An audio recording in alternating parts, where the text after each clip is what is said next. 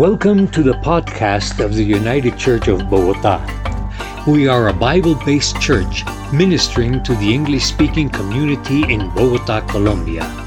We invite you to join our diverse fellowship as we encounter God in worship and experience the impact of His grace on every part of our lives and in our world.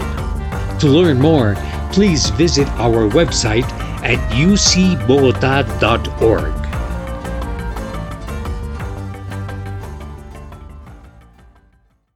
Vamos al libro de Isaías capítulo 6, de donde tenemos el texto de hoy, la mañana de hoy. La semana pasada comenzamos una nueva serie de sermones sobre el tema de la adoración.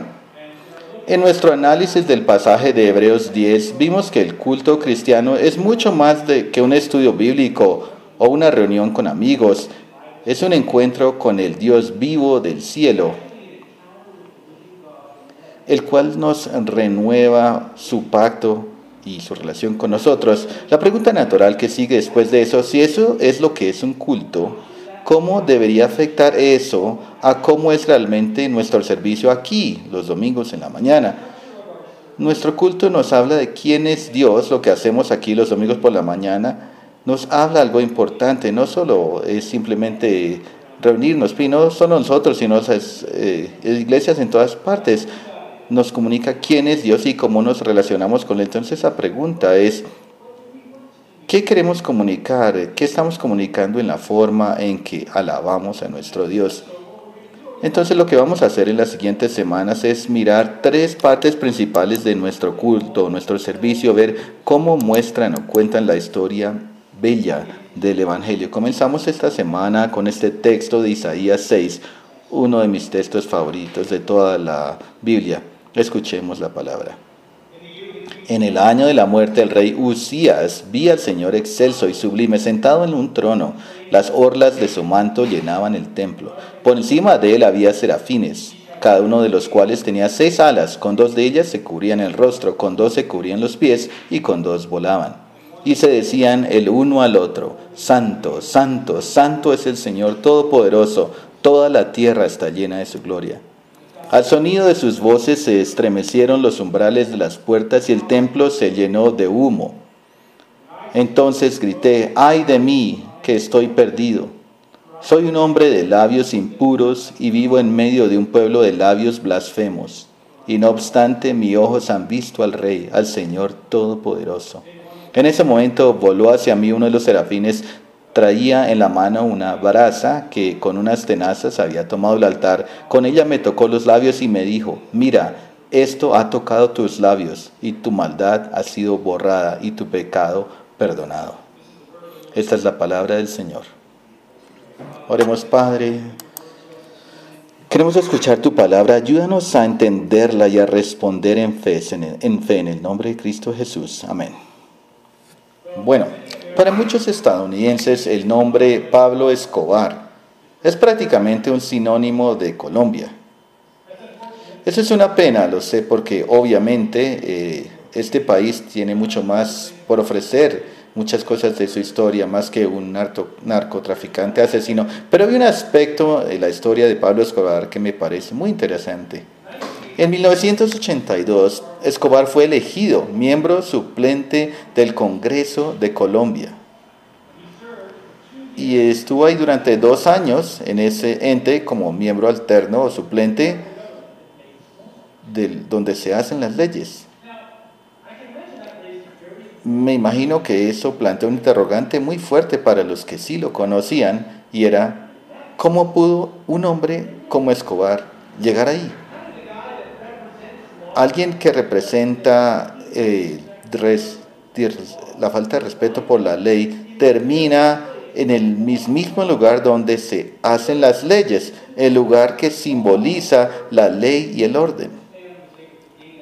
Él pudo tener acceso.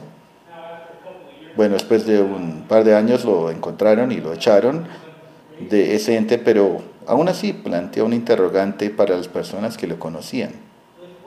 Entonces, como analogía, si la adoración es realmente entrar en la presencia de Dios, es lo que dijimos la semana pasada, entonces no es demasiado exagerado pensar que los ángeles podrían ser perdonados por hacer la misma pregunta acerca de nosotros. La misma pregunta sobre ti, sobre mí. ¿Cómo entró esa persona aquí? Eso se preguntarían los ángeles también. ¿Cómo es que ella pudo pasar la guardia y se metió, se coló? Yo sé cómo son, yo sé quiénes son, yo conozco lo que han hecho, su historial, las cosas que han hecho. Ellos no pertenecen aquí, no son bienvenidos. Y de hecho, ese mismo interrogante es una gran pregunta de la historia de la Biblia, que la quiere responder después de que Adán y Eva fueron expulsados del jardín del Edén en el libro de Génesis. Todo el resto de la Biblia cuenta la historia que fue diseñada para responder a esa pregunta. ¿Cómo pueden los seres humanos volver a estar ante la presencia de Dios para adorarle y estar en comunión con Él? Nuestro texto de esta mañana nos ofrece un relato muy compacto y memorable de la vida del profeta Isaías que trata de responder esa pregunta. Hay tres movimientos principales en ese texto que representan tres movimientos dentro de la primera parte del servicio y esos tres movimientos son los mismos que deben producirse en nuestros corazones, en el tuyo y el mío a medida que nos presentamos ante Dios y su presencia para alabarlo. Quiero darles tres palabras para describir esos tres momentos, movimientos. Gloria, trauma y expiación. Veamos cada uno. Gloria, trauma, trauma y expiación. Miremos uno a uno. Gloria. La primera verdad con la que tenemos que contar cuando llegamos a la presencia de Dios es la adoración en su gloria. Que, perdón, es su gloria. Quiere decir la palabra en hebreo que a menudo se traduce como gloria, en inglés significa peso. Quiere decir como que es importante, consecuente, tiene peso si comparamos a Dios a cualquier otra cosa, Él pesa mucho más, vale mucho más. Todo lo demás sería como aire, humo, que no vale nada, no pesa nada en comparación a Dios. Miremos la historia. No se nos dice exactamente cómo sucede, pero de repente Isaías se encuentra en presencia de Dios, en su templo. No es que Isaías viajó a Jerusalén, al templo, no, sino que él viene, Dios viene a su mundo y lo lleva al templo real entonces Dios inicia ese encuentro con Isaías. Cuando él describe lo que ve, ve a Dios sentado en un trono y que él, llena el templo. El rey había acaba de morir, quien había reinado durante 52 años, y se preguntaban, ¿quién nos gobernará ahora? ¿Quién mandará? Parecía como si el Señor viene en el mundo de Isaías y le dice, yo soy el que tiene autoridad, yo estoy a cargo. Y eso contribuye a esta imagen de gloria que tiene. Incluso el lugar con respecto a Isaías comunica su gloria, está alto, levantado. Entonces no está mirando hacia abajo, hacia los pies, sino que mira hacia arriba, arriba, perdón, como mirando hacia allá donde está Dios elevado altísimo. Entonces, y ve a los seres celestiales, a quienes llama serafines, es el único lugar en la Biblia en la que se menciona a estos seres. Están hechos para estar en la presencia de la gloria de Dios. Tienen tres pares de alas, tienen un equipamiento especial para ese, esa labor. Así lo describe Isaías. Utilizan una para volar, un par, tiene sentido, pero los otros pares es para cubrirse los ojos. Es como si estos ángeles que fueron construidos para estar en la presencia de la gloria de Dios ni siquiera lo pueden ver directamente con el otro par de alas cubren sus pies. Los pies son una señal de eh, signo de criatura. Solo se necesitan pies para pisar el pueblo, así que si se los cubrieron como para proteger su condición de criaturas en la presencia del Creador. Pero Isaías no solo ve la gloria del Señor, la oye, los serafines se llaman unos a otros como un coro eterno, santo, santo, santo es el Señor de los ejércitos, toda la tierra está llena de su gloria. Por santo entienden que Dios es diferente de todo lo demás en su creación, porque Dios fue quien creó todo. Su canto nos recuerda que no hay lugar al que podamos ir que no esté lleno de la gloria de Dios como que llama la atención y nos llama a las personas, a su pueblo, para que nos demos cuenta y le prestemos atención porque Él es importante. Esto lo sentimos, mi familia, sentimos esa gloria hace unos pocos años. Llevé a mis hijos a New Orleans, a Nueva Orleans, para el cumpleaños de Ryan. Una de las cosas que hicimos y teníamos en el itinerario era ir a mirar un equipo allá, en, un equipo de baloncesto local. Entonces yo escogí un hotel por ahí cerca del estadio y salimos durante el día, caminamos por ahí. A medida que regresamos al hotel al inicio de la tarde vimos un bus parqueado al frente del hotel y muchas personas con las camisetas del equipo, con cosas y yo pensé, ¿será posible que yo resulté que escogí el mismo hotel donde se van a quedar los jugadores del equipo del estado? Entonces fui y pregunté, oiga, los Warriors, así se llaman, están aquí. No, no hay comentarios. Ah, bueno, sí, gracias. Ahora sí ya se me confirmó porque yo, sin comentarios. Entonces estuvimos ahí en el lobby cuando era el momento de la práctica. La práctica estábamos ahí, yo y otras personas. Y la edad de mis hijos y de repente llegaron aquí. Llegó Stephen Curry. Y los ojos de mis hijos, uy, se les saltaron. Y bueno, es como si toda la sala uh, se llenó de tensión y ahí estaba él, en carne y hueso, vino y firmó autógrafos, saludó a algunas personas cuando entró, cuando iba a la práctica, a entrenar. Eso es importancia. Steve Curry es solo un hombre, ¿no? un jugador de baloncesto que puede anotar de en tres puntos muchísimas cestas, pero bueno, es solo una persona, un hombre.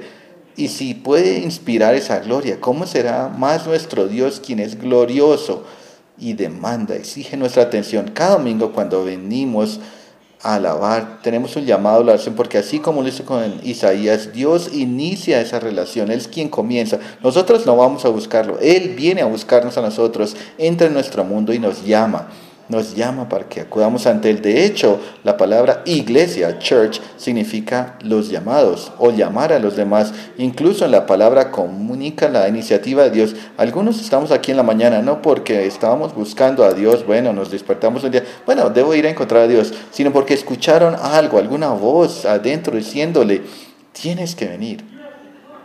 Tienes que venir que hay mucho más en la vida de lo que estamos viendo con nuestros ojos. Hay algo más grande y que vale la pena vivir por ello de lo que estamos viviendo en este momento. Entonces, bien, ven aquí. Y por eso vienen algunos en respuesta a ese llamado. Y después del llamado a la oración nos enfocamos en algún aspecto de la gloria de su Dios, su grandeza, que es eterno, incambiable, su poder y sabiduría, verdad, etcétera. Todo lo queremos comunicar. Escuchamos de su amor, que es una reflexión de su carácter santo. Entonces, para poder alabar a Dios, debemos primero reconciliarnos con su gloria, reconocer la forma en que se expresa su gloria. Entonces, la alabanza quiere decir describir lo que vale, lo que vale Dios. Y si no creemos que Dios vale, vale la pena y vale nuestra adoración, no lo podemos hacer bien. ¿Conocemos la gloria de Dios? Es lo que más vale y más pesa en tu vida? ¿O hay alguna otra voz, alguna otra cosa que demanda tu atención más que este llamado de Dios? Que sientes que tienes que escuchar otra cosa, una relación, la carrera, lo que sea que fuera. ¿O es la gloria de Dios lo que llama, lo que más pesa en tu vida? Ese es el primer movimiento, el primer momento. El segundo momento tiene que ver con nuestra respuesta a Dios, a la gloria de Dios, que se puede escribir con la palabra trauma. Trauma. No vinimos a sufrir un trauma, pero eso es lo que pasa. Miremos lo que dice Isaías. Isaías describe lo que sucede cuando se encuentra con la gloria de Dios. Los cimientos del edificio empiezan a temblar, no porque Dios lo mueva físicamente, sino dice por la voz del que llama.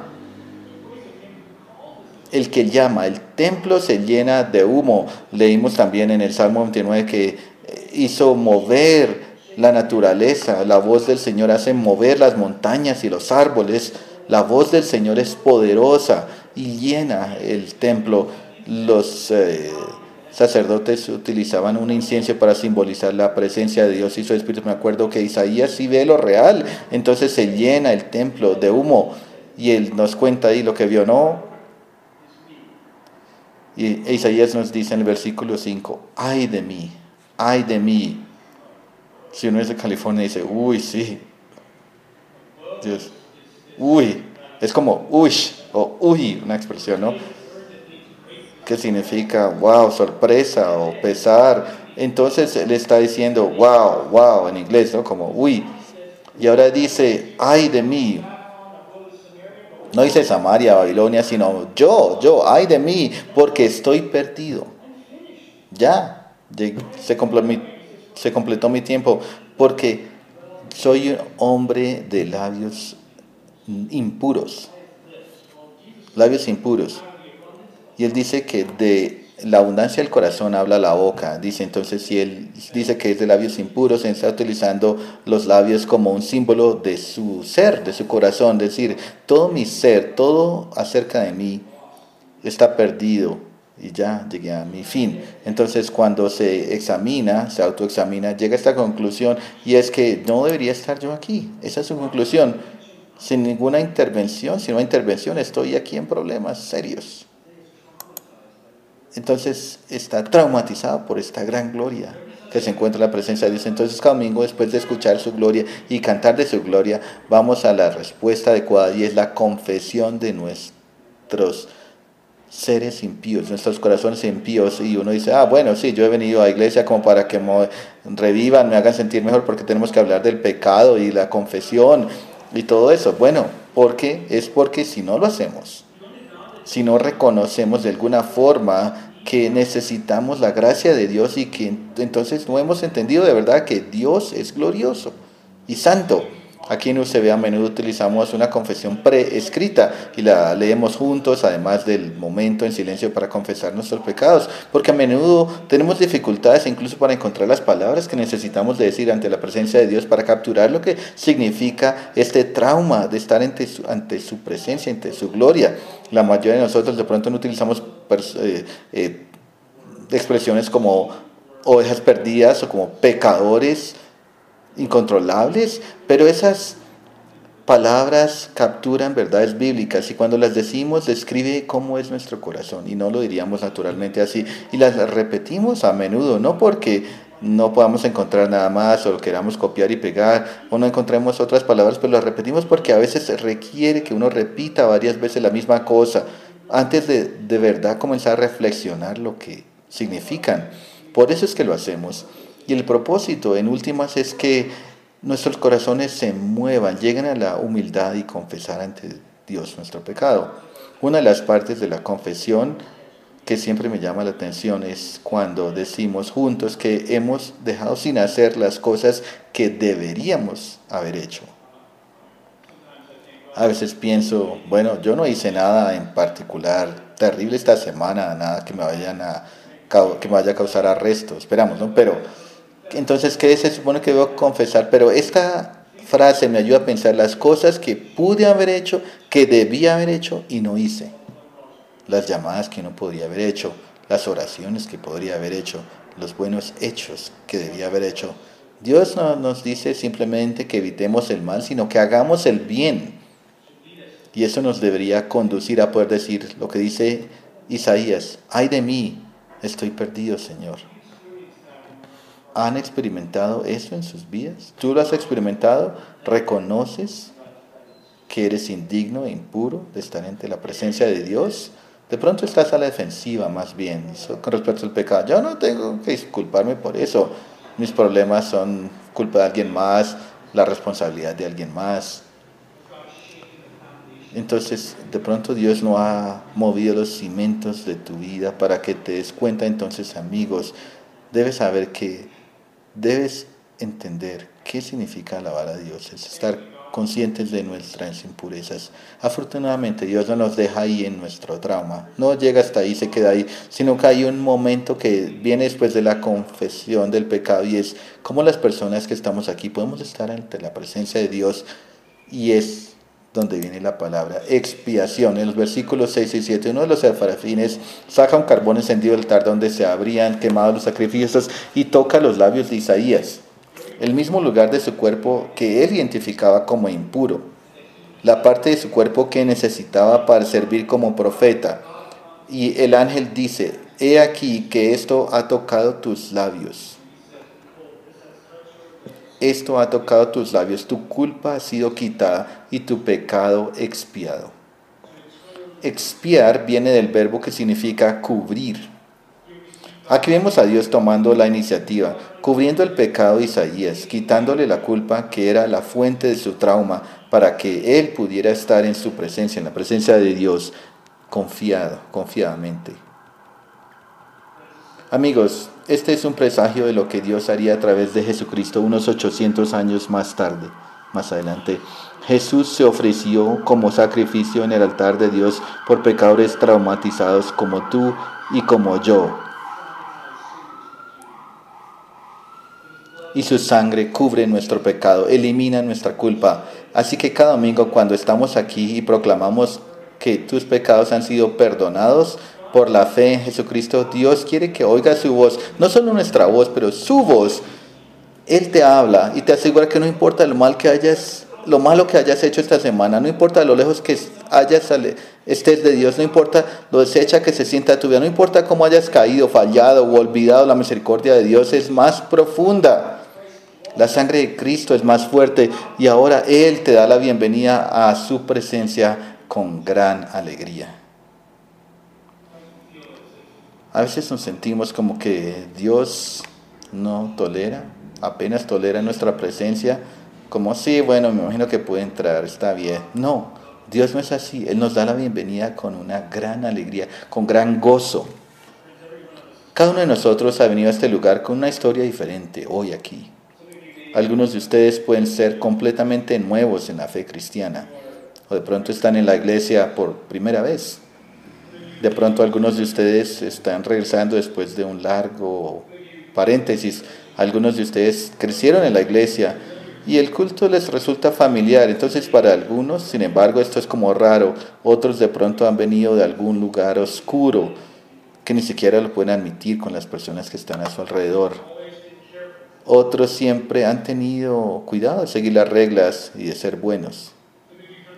Algunos vienen conociendo a Dios y queriendo aprender más acerca de Él. Otros de pronto son más escépticos respecto a lo que nos han contado sobre Dios. Algunos arden de pasión por el Señor, otros están aburridos y bueno, termine rápido.